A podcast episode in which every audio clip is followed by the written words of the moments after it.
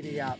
Metro bag of tips on this uh, Friday. Mitchy Lewis has done the form for Caulfield and Morphettville. Hello to you, Mitchy. Hey Gareth, how's it going? I'm good, mate. What are we doing at uh, Caulfield first of all on Memsie Stakes Day with your staking plan? Yeah, we're um, under a little bit of time pressure, aren't we? So what I'll do is I'll just roll through them pretty quick. But Yep. I'm lucky enough that I get to speak to you probably tomorrow as well. So 100%. for anyone that wants a bit more details, they can look them up there or at the Weekend Preview podcast.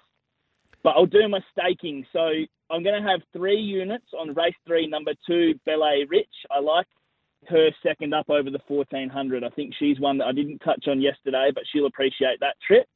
Uh, race eight, number six, Asfoora. We're going to have three units.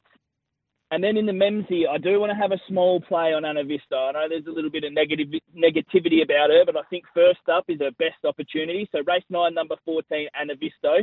We're going to have half a unit the win and a unit to place. And that's the Caulfield set. So just recap them. So Bella Richo, how many units on her? Three units. Three units on her. Three units on Asfoora. Yes, correct. And then a half a unit the win and a unit the place on um, Anavisto in the Memsie Stakes. Love it. What are we doing in Adelaide? So we're going to have a similar setup over there in Adelaide. I've got three to give out. We'll start with the each way player of the day. That's going to be race three, number three, Hop on Harry. Third up, specialist rising to the 1600 metres. That suits. So half a unit to win and one to place. Yes.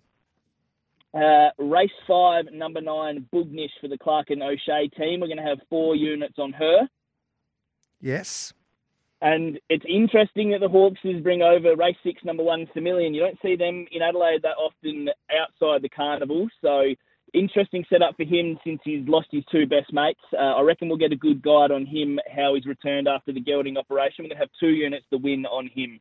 We'll find out, Semi-on, because I think they they put him on that online market, uh, online sale, and I think he went for a couple of hundred thousand or close to that anyway. So I think a few of the other owners purchased him back. So um, it'd be interesting to see how he goes. Race six, number one there in Adelaide. We need to get Wayne Walters as a regular as well on this show after his efforts there with Terry McCullough the other day. He sounds like he's a bit of a character. You would know him well, He's being from Murray Bridge. Yes.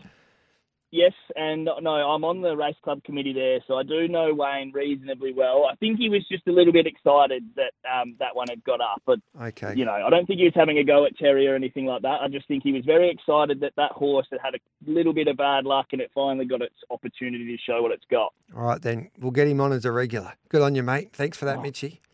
We can try, mate, but I reckon he might be harder to get than Chris Wallace, so we'll see. Chris is a regular now. Thanks for that, Mitch.